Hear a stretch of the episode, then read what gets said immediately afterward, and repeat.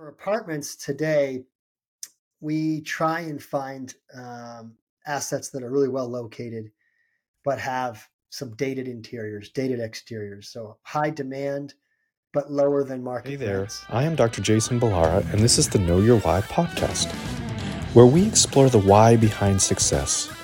Every week, I meet with real estate investors, veterinary entrepreneurs, mindset coaches, authors, and fitness professionals to uncover their why and how it drives them on the winding road to success. What is your why? Hi, everyone. I'm Jason Ballara, and this is the Know Your Why podcast. Today, I'm here with Mark Khuri. Uh, Mark has been an avid real estate investor for 17 years, and throughout his career, he's been involved in sourcing, underwriting, acquiring, raising capital, rehabilitating, managing, and selling both residential and commercial investments. Um, Mark, sounds like you've done it all, and uh, I'm very excited to to dive into your story. But first, I just want to say thank you for coming on the show, taking the time out today to to come um, talk to us. So thank you very much for being here. Man, my pleasure, Jason. Thanks for having me. Yeah, absolutely. Um, wh- why don't we start with just let you know, let us know, kind of tell us your story, your background, what got you into real estate, kind of kind of all that, and then we'll we'll just go from there. Sure. Yeah, I'll try and keep it brief. You know, um, so Jason, for me, it kind of started uh, out of college. I was working in finance for corporate America for a number of years, and quickly realized that that probably wasn't for me. I um, was very focused on, you know, how, how do I create long-term passive income through multiple streams of income and really become financially free. That was always the goal. Uh, but I worked at corporate America for about eight years, and throughout that time, I started investing in real estate on the side. You know, very active investing, um, buying fixer uppers, partnering with family members, my brothers, my folks, and we had built a, a small portfolio over the years through the recession. This is uh, 2005 to 2010, and by 2010, I was just hooked and left the W 2 world and we started our company, SMK Capital Management. That's uh, my father and I's initials. And the goal at the time was just to keep expanding, to raise capital from others uh, that trusted us and liked us, um, to keep uh, uh, buying. We were buying a lot of distressed properties from the bank at the time REOs, short sales, foreclosures, some boarded up properties that needed a ton of love and attention. Um, and we're doing that in a few markets. And so that's how we got our start. Um, you know, today we really have evolved to a, more of a private equity real estate investment company. What we do is we partner with uh, other operating partners or sponsors in different asset classes like mobile homes and self storage and ATMs and apartments. And we analyze a ton of deals. Um, roughly about 97% of the deals we see, Jason, we don't invest in. Working with the best teams out there and uh, being very selective with investments for for our investor group. So I'll pause and see what questions that brings. Yeah, thank you for for that. I mean, I think there's a lot of interesting things to sort of dive in here. One, um, you know, sort of starting that journey around the recession is always intriguing to me to hear people that were kind of involved at that time and and hear what your experience was, you know, leading up to and i i was alive then. I i owned my own home kind of in and around that time and so i experienced it on a on a small level. Wasn't really uh, investing heavily at that point but i know it, the just when i've talked to other guests about that went through it kind of i think the stories that people encounter in a recessionary environment and how you got through that and all that is is helpful for people to hear and also um, speaks speaks volumes, I think, to track record. So maybe just talk about that time a little bit. Yeah, happy to, Jason. Um, you know, I'll, I'll say this: we we've always been focused on, I would say, how do we create value manually? What can we do mm-hmm. to grow the assets, either income or or valuation or both? And so from the early days, again, we were buying, you know, homes. A lot of times the purchase price was less than the renovation cost, Jason. So putting a ton of money back into these rehabbing houses. And that's how through the recession, you know, you're buying deals at uh, some of the deals we bought back then, Jason, were 60% off what they had sold for just two years prior. And so you're seeing these huge discounts um, and then buying them in a distressed fashion and, and being able to add value has been a huge part of our focus. It remains our focus today. Although today we also like to have income. So we're really looking for properties that are stabilized, meaning there's, you know, 90, 95% occupancy when we buy them, but there's something wrong with them that we can fix, a human error, some kind of um, manual process we can go through to improve the property significantly while earning cash flow. So we, we kind of gotten spoiled and we like both. But that's a bit of, of this transition. I'll share some things, you know, through the recession, um, maybe we got a bit lucky. Like some of the loans that you hear these horror stories of folks who had these adjustable rate loans and they went from, you know, X to Y and their mortgage rate went up by hundreds of thousands of dollars a month. And uh, it caused them to, to, of course, not be able to sustain the properties. Um, I, I somehow got lucky. The first property I bought, I had a five one arm. So after five years, the interest rate adjusted, but it adjusted down. So the timing of when I bought it and when it adjusted uh, was was just out of my understanding at the time. I, I uh, uh, didn't know what I was doing, but I got lucky. Yeah. And so yeah. that's one story. I think a few other things that are helpful is just we never sold anything from 2008 to gosh, probably not till 2013, 2014 did we start selling. And when you look back now, you're like, wow, I wish we had waited longer, you know. But right. the key to to persevering through the downturn was just not selling at the wrong time. And that's the story with real estate. If you can keep holding, if you can keep cash flowing, and, and not everything cash flow through the recession, we saw rents go down in certain markets by you know twenty percent. Um, but we we write a check, right? You you make up the difference to keep the property going, um, and then of course you see the the merit of that that risk and then the reward comes later. And so uh, we didn't start selling until several years after the recession had essentially started to turn in the other direction. Yeah, some some really great points there. I mean, one is just that that piece about this. You don't you don't actually lose any money unless you go ahead and sell it when the market is down, right? So if you're looking at strictly market conditions, yes, on paper your value goes down. I mean, it's it's similar if you're looking at the stock market, right? The stock market goes down. If you don't sell it right then, you didn't lose any money. These are, you know, kind of unrealized gains and losses until you exit whatever the asset is. It, and and so I think that's an important thing for people to understand that and this points to the type of of debt that gets used or or you know you you uh, factor into whatever your strategy is, is is making sure that you're not in a position to be forced to sell and so if it's, you know, you're in a in a market like we were in in, you know, 2009, 2010 or in a market that we're in I guess now, like not if you don't have to sell probably not the end of the world. Like you said, sometimes cash flow goes away. There's things to adjust to, but at the end of the day, most of the money is made at, at the you know sort of exit on on real estate. The other thing you mentioned is is you know sort of the value add component to what you're doing, where there's two types of appreciation there's the market appreciation and then there's that manual appreciation that you referred to. So that i think is something that that maybe gets missed in the in the um, when the market is you know turns for the worse is is sometimes you've done enough from a value add play that it doesn't maybe your values haven't gone up as much as it would have but it doesn't hurt you as bad because you've you've sort of manually increased those those values. So what kind of things do you do, Mark, to to do that? And I, it's probably different per asset class, but you know, what kind of things are you looking at from a value add strategy?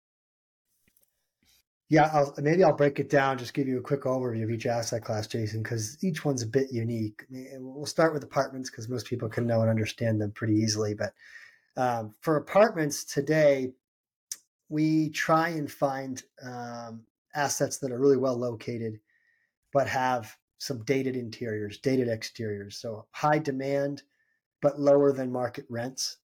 And through renovation and through organic growth of the market, we can grow net operating income. And so renovating units is a big one for apartments. Uh, there's also a lot of other, what we call other income items, like different ways to add revenue streams to a property other than just renovating units. And that can be through different amenities that you add to the asset billing back utilities, cable, internet. Um, there's different ways to do things there that help the bottom line.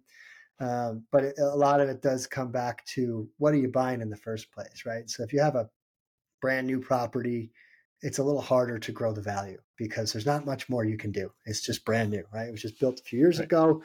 Rents are already at market. You know, those deals, um, Jason, we'll typically only look at if there is some kind of uh, unique tax structure, like tax exempt apartments yeah. where we're not paying property taxes. Okay, well that's that's interesting. Let's learn more about that, right? So we've been doing a lot of property tax exemptions for the last couple years. Um, then if we shift to, you know, self storage is a good one to talk about. Uh, a lot of times, what some of our operating partners do, Jason, they focus on buying from mom and pop owners. You know, husband and wife. They've owned this asset for 20 years.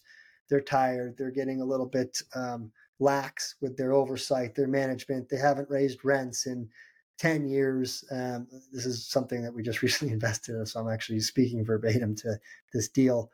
And you know, one of the in this case, one of the the, the husband had passed away. Uh, they're in their 80s. The wife doesn't want to deal with it anymore. She's not even, you know, ba- barely collecting rent. Right? There's a, a box at the property people can slip an envelope into. And there's virtually like no online presence, right? So if you go look for storage in that local market, um, you don't even really find their their facility. So occupancy was at this deal seventy percent, and the the going in rents again ten years hadn't raised rents, so that like a ten by ten storage unit at this property was around eighty bucks a month, where the market was charging over one twenty, and so you just have this this property that through, I would say, human error and, and just lack of effort has provided an opportunity, right, for us to come in and add value and raise rents, increase occupancy, start online marketing uh, almost immediately. So those are the kinds of deals we like to see where there's a story behind them, Jason, of how we can take it from A to B and feel really, really confident that we can execute on that story and, and, and the business plan. And then maybe lastly, we'll just talk about mobile home parks, which has been a big part of our investment portfolio for over 10 years. Um, you do have a, a, lot more potential value add in mobile home parks than some apartments, for example. So a lot of the parks we buy are usually you know 70, 80% occupied. So they have vacant lots, Jason. You can bring in new homes to these communities and uh, sell them or rent them. And that can increase the bottom line very significantly and in a rather short period of time, you know, one, two, three years. And so we look for those kinds of communities um, that uh, are undersupplied from affordable housing standpoint, and then we try and increase the supply of affordable housing. And we've just find that the, the fruits of that labor are well worth it. So those are a few of the value add measures that we like to see thank you for breaking that down. I think those are important things for people to understand. You know, sort of it, it may di- differ per asset class, but also within asset classes, it's not just one thing. It's not just renovations. It's not just you know finding a mom and pop. Like you can combine strategies. You, you mentioned adding more you know other income streams. So, but one thing you said, Mark, that I, that I, I want to highlight because I think people uh, sometimes miss you know from the from out you know non uh, full time real estate investors. You said we we can you know add this these value propositions. You, you were talking about mobile home parks, but you can have in a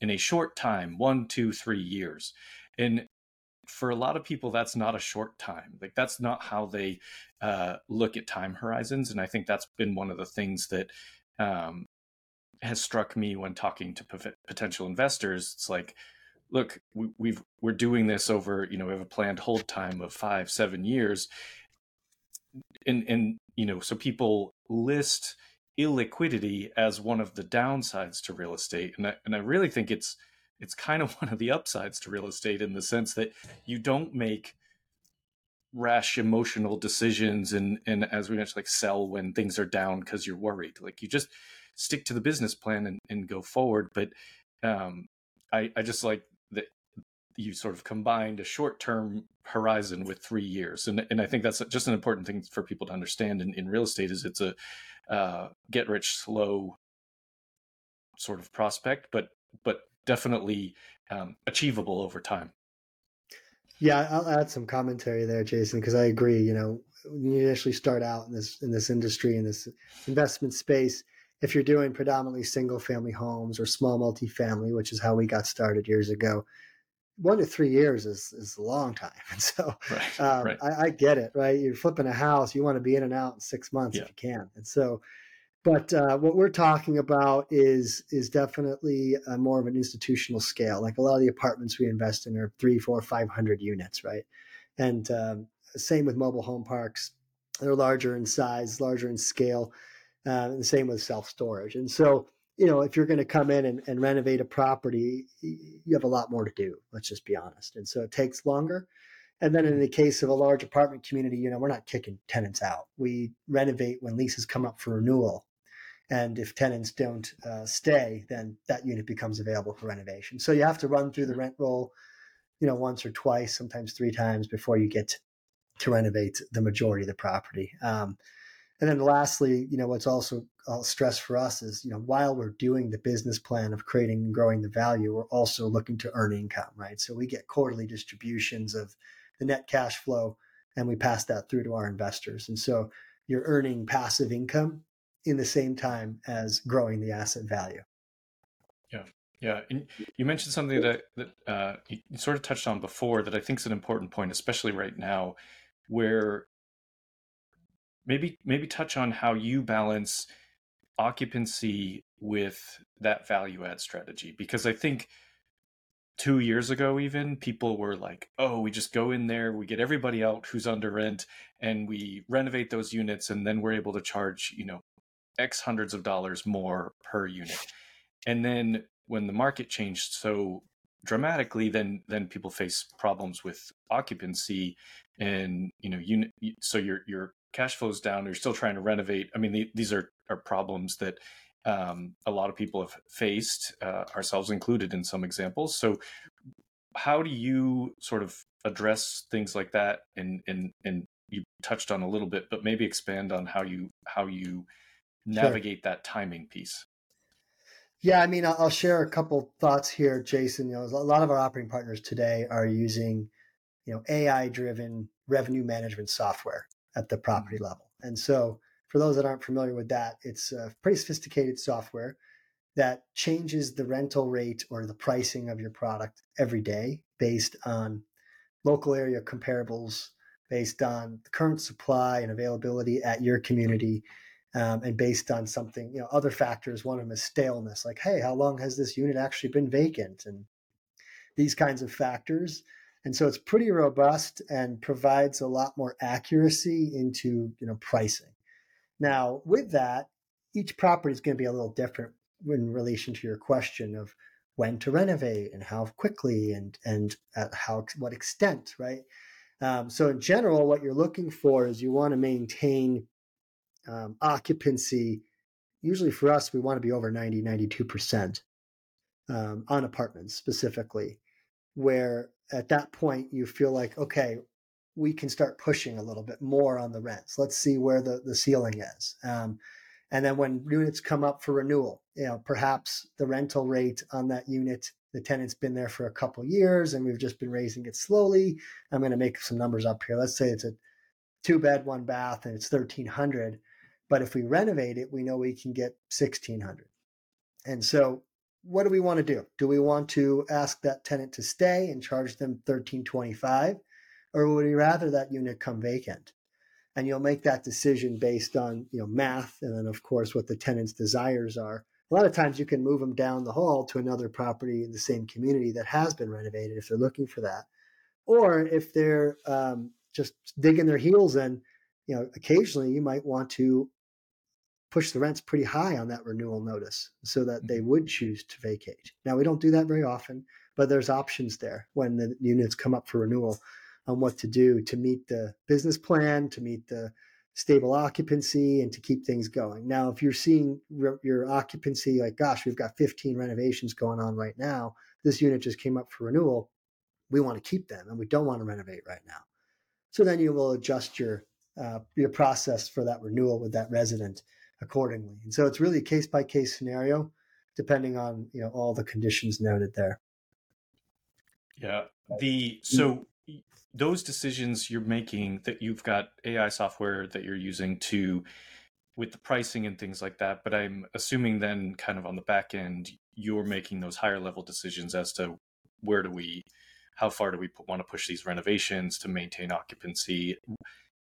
Where does the, I guess, and maybe this is hard to answer, and it's you know property dependent, but where does that sort of use of the software and in in you know sort of the asset management from a from an actual person kind of take over in, in that process?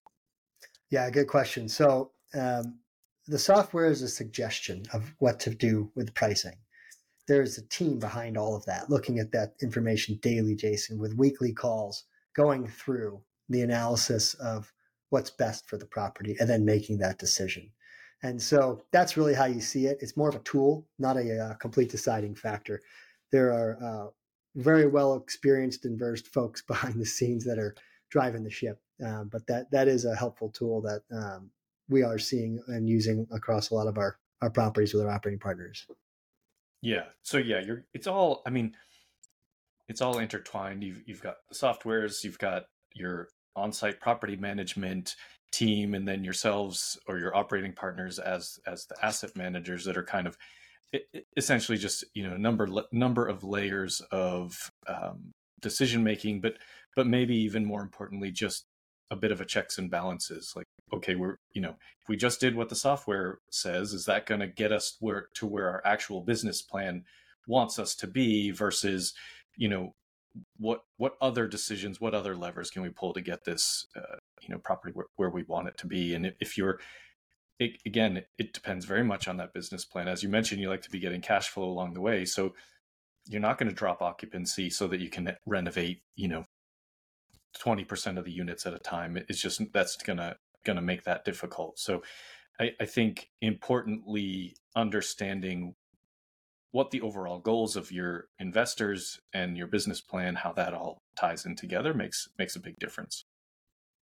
Yeah, it's all part of the decision making process, Jason. I mean, another thing to note: uh, a lot of our operating partners have, you know, what we call like insider information, right? Where they might own several other assets within the same submarket Yeah. and that gives them a lot more insight as well as to the trends the leasing velocity the rental rates the demand you know parking no parking garage parking how much do we charge for it oh there's a wait list down the street for garage parking you know the software wouldn't know that right? And right. so there's a lot of information that's also added to this decision making um, a lot of times when we're working with an operator that has scale in a certain submarket. Yeah. Yeah makes total sense. Um, you mentioned you know sort of through the journey in in the beginning you were doing a lot of that active side of things operating and now you're more um, you know sort of operating a, a, private equity firm and and investing with other operators how did i guess maybe what made you make that switch and then you know kind of how did how did that transition work for you yeah, great question. So that's a big part of our, our, evolution, I think, organically, Jason, right? So when we first started our firm, it was really just to build on what we had been doing as a family, um, as an operating partner. And so from 2010 to 2017, you know, we were the operating partner for 99% of our deals. Um, and that means we cha- we decided everything the paint color the flooring we made all the decisions we managed the manager the asset manager you name it all in house and our investors trusted us, right, to, to make the right decisions and to execute on the business plan. That's why they invest with us. Um, at the same time, from 2011 to 2016, you know, I had left corporate America formally in 2010, and I had a 401k kind of sitting idle. It's like, gosh, well, what do I do with these funds, right? The stock market is super scary at this at the time, and now you look back, you say, "Gosh, I should have put it all in the stock market." But um, I uh, I went out on this uh, you know two year networking binge, I call it, Jason, where I just was a sponge for information and on uh, different asset classes, different real estate strategies. I started um, every week or two. I was at another live meeting, listening to some expert speak about a certain subject. And I learned a lot through that time period um, notebooks and notebooks filled with information, Jason, right? And so that was a big part of my evolution.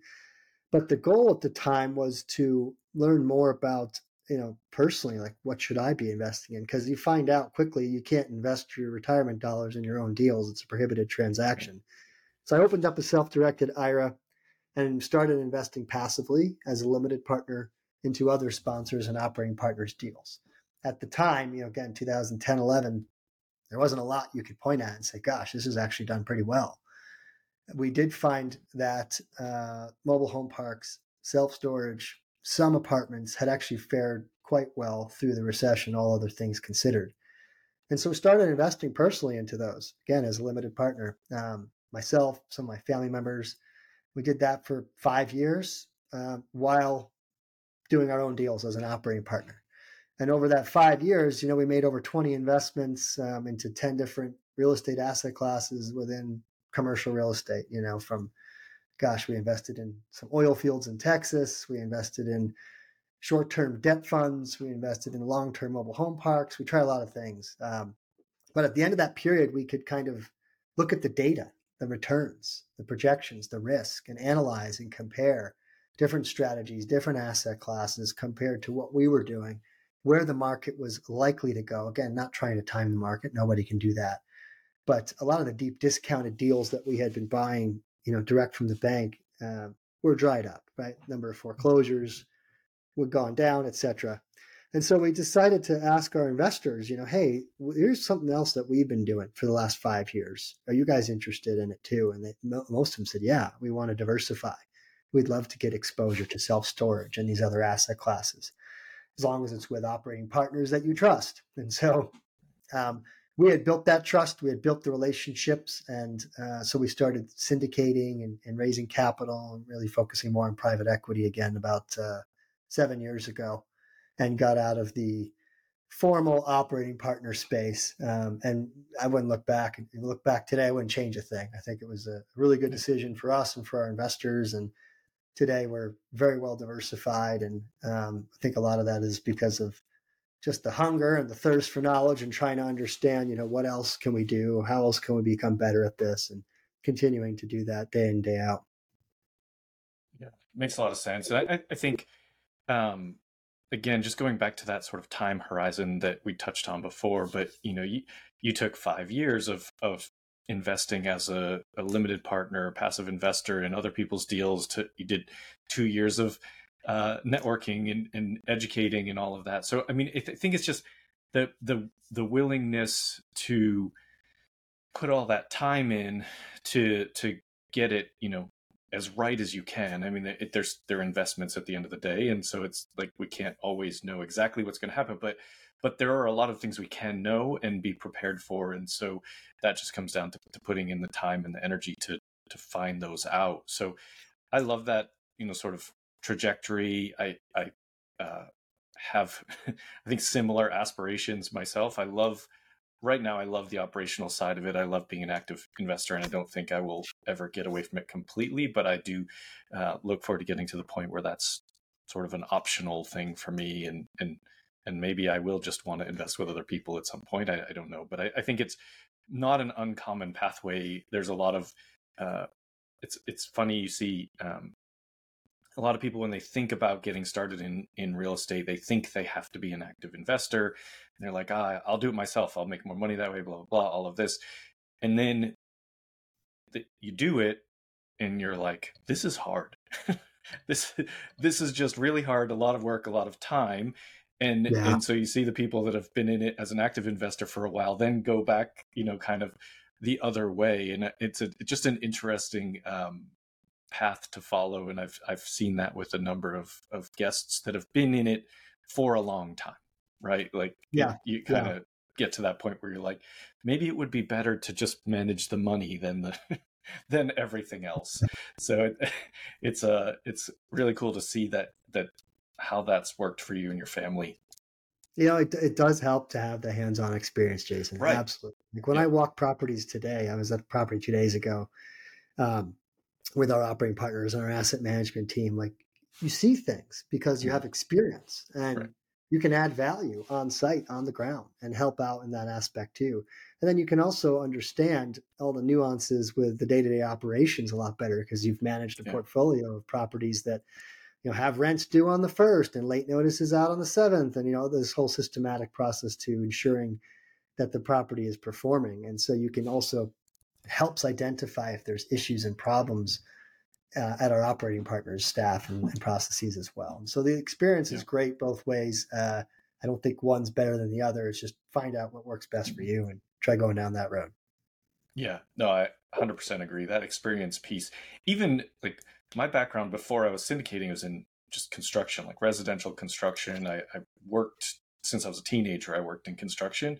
Well, that knowledge has been extremely valuable when it comes to yeah. just like you're saying managing construction projects on instead of a one house we're just it's a whole bunch of little houses stacked on top of each other and it's just it's kind of like a um, all of that knowledge and experience just kind of rolls on top of each other and lets you you know be able to to go to that next level and feel comfortable with with managing it at whether it's as an active investor or fund manager you know kind of wherever you are in in the journey it all it all I guess compounds on top of itself. That's right. Uh, well, Mark, I, this is great. I don't want to keep you all day, but I want to ask you the questions that I get to ask every guest. Um, first one being related to the name of the show, um, "Know Your Why." So, what's your why? You you've been you've been doing this for a long time. Uh, it, it's you know, and and we just talked a lot about kind of your evolution. So, what keeps you going towards bigger and bigger success? Sounds like you know you've done a lot and and already um, quite experienced. What keeps you? What drives you at this point? I think a few things, Jason. You know, first, I, I do love looking at deals. Um, I, I, will always love looking at investment opportunities, and so having that inner mm, thirst for, you know, looking at a new opportunity um, is very helpful. I mean, we look at ten to twenty deals a month. We invest in five to seven a year. And so um, that's a big part of it to keep going because you never know what's around the corner. So there's that yeah. excitement level, um, and you never know what could what could come next. Uh, now, with that, as far as you know, my why, I think it started back in when I was in corporate America, just wanting to achieve financial freedom and not having having a little bit more of a formal education, you know, going to school for finance, but they don't teach you how to balance a checkbook or teach you how to, right. you know, borrow for a car. You know, I could yeah. tell you how to hedge 100 million yen, but I've never done that since I learned it in school. So, yeah, yeah I learned a lot of things that were uh, helpful in the process of how to learn something, but not applicable. Right? Calculus, mm-hmm. I just I haven't touched calculus in a long time, yeah. and so there's all the subjects like uh, you know I call it personal financial planning and um, I, I, used to teach a course at a local community college about real estate investing. And a lot of the um, folks that show up are very good at what they do and successful and hungry, but also trying to achieve personal financial freedom. So that's been a big why for me throughout my whole career, whether it was in corporate America or at our our firm and in between, um, is really just you know trying to get out of the rat race, determining what's the way to do this? Uh, reading a ton of books. Obviously, uh, most folks have read Rich Dad Poor Dad, but when I was in my early 20s, I read that, and that was a big wake up call to being a W 2 versus a business owner. And so, trying to spread some of that wisdom and knowledge I've learned over the years to other folks to help them get ahead is, is a big, big part of my why. Yeah, I love that. Um, tell us something about yourself that isn't common knowledge special skill, a hobby, just something to let people know you better. Anything you're comfortable sharing. Sure. Yeah. Um, well, I'm married. I've got two kids, five and seven years old. We live in Bend, Oregon, and uh, we moved here about eight years ago, kind of to settle down, have a family, Jason, right? But uh, we ski a lot. So I've been skiing and snowboarding. I do both since, geez, I started skiing when I was five and snowboarding when I was nine. Oh, wow. So in the 1980s, and uh, still do both regularly. Um, it's a big part of, you know, for me, it's like I love balance in life. I work hard, but I also like to play hard, and so we uh, we live that way regularly. And uh, a big part of it is being outside and enjoying the outdoors and sliding down the hill. All right, follow up question to that: Which do you prefer between skiing and snowboarding? Depends on the snow, Jason. So really, uh, okay, yeah. If it's powder, I'm snowboarding. If there's you know a little firmer snow, uh, ice, groomers, you name it. I'm usually taking two edges out on the ski and the skis instead of the snowboard. See that that's a that's an answer from someone who has experience with it because I yeah, I mean I haven't done anything like that in a long time, but I always liked snowboarding better than skiing. Just I don't know, I felt more stable on it for some unknown reason, but uh, but yeah, if you're good at both, then you can actually answer that question. Other than which one do I feel like I'm going to fall less is is probably my go. answer. Yeah. That's good. um, when people hear this and they want to reach out to you, Mark, what's the best place to reach? Yeah, I'd say if you want to learn more passive investing, what we do, some of our investments, um, two two things. One, you can go to our website, which I would encourage folks to do. It's smkcap.com and sign up. You know, join our investor group, and you'll start learning a lot about us, who we are, what we do. You'll get access to our investment opportunities and such. And then also for folks who have specifics, you know, you could email me at info at smkcap.com. I uh, answer all the emails and happy to chat with folks. Great. And we'll put all that in the show notes too, so people can find you easily who are listening to this. Um, my final question for you, Mark, is what piece of advice would you give to someone who is um, listening to this, they're inspired and, and they want to get started in real estate, what, what would you tell them as maybe some first steps to take? First few steps for me are number one, networking. Who are you going to work with? Because this is not an individual industry. You work with folks. We work with folks every day, all day. Mm-hmm. And so get aligned with the right people. That's always been number one for us. Um, and number two is is you know have that thirst, that inner inner drive to want to just learn, learn, learn, learn, learn. And if you don't have that, that's okay, but it's going to be harder for you to grow and excel uh, because there's so much in this business that you have to know and understand in order to do well. It's not easy yeah. and it takes time.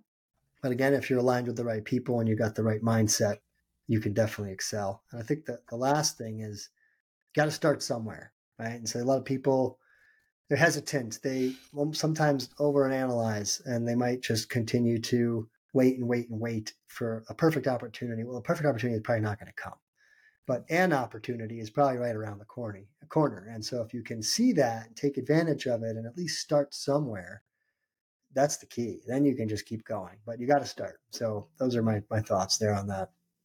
Yeah, uh, all, all, great advice. Um, thank you for sharing that, and uh, thank you so much for coming on the show today. I appreciate your time very much. Uh, I think this is going to be a very valuable episode for people listening. Um, so appreciate appreciate you sharing everything you did today. Yeah, thanks for having me, Jason. It was fun. Yeah, absolutely. Folks listening, I know you're going to get a ton of value out of this episode. Um, please like, rate, and review so we can get more great guests like Mark. And thank you all for listening. Hey there, I am Dr. Jason Ballara, and this is the Know Your Why podcast where we explore the why behind success. Every week, I meet with real estate investors, veterinary entrepreneurs, mindset coaches, authors, and fitness professionals to uncover their why and how it drives them on the winding road to success. What is your why?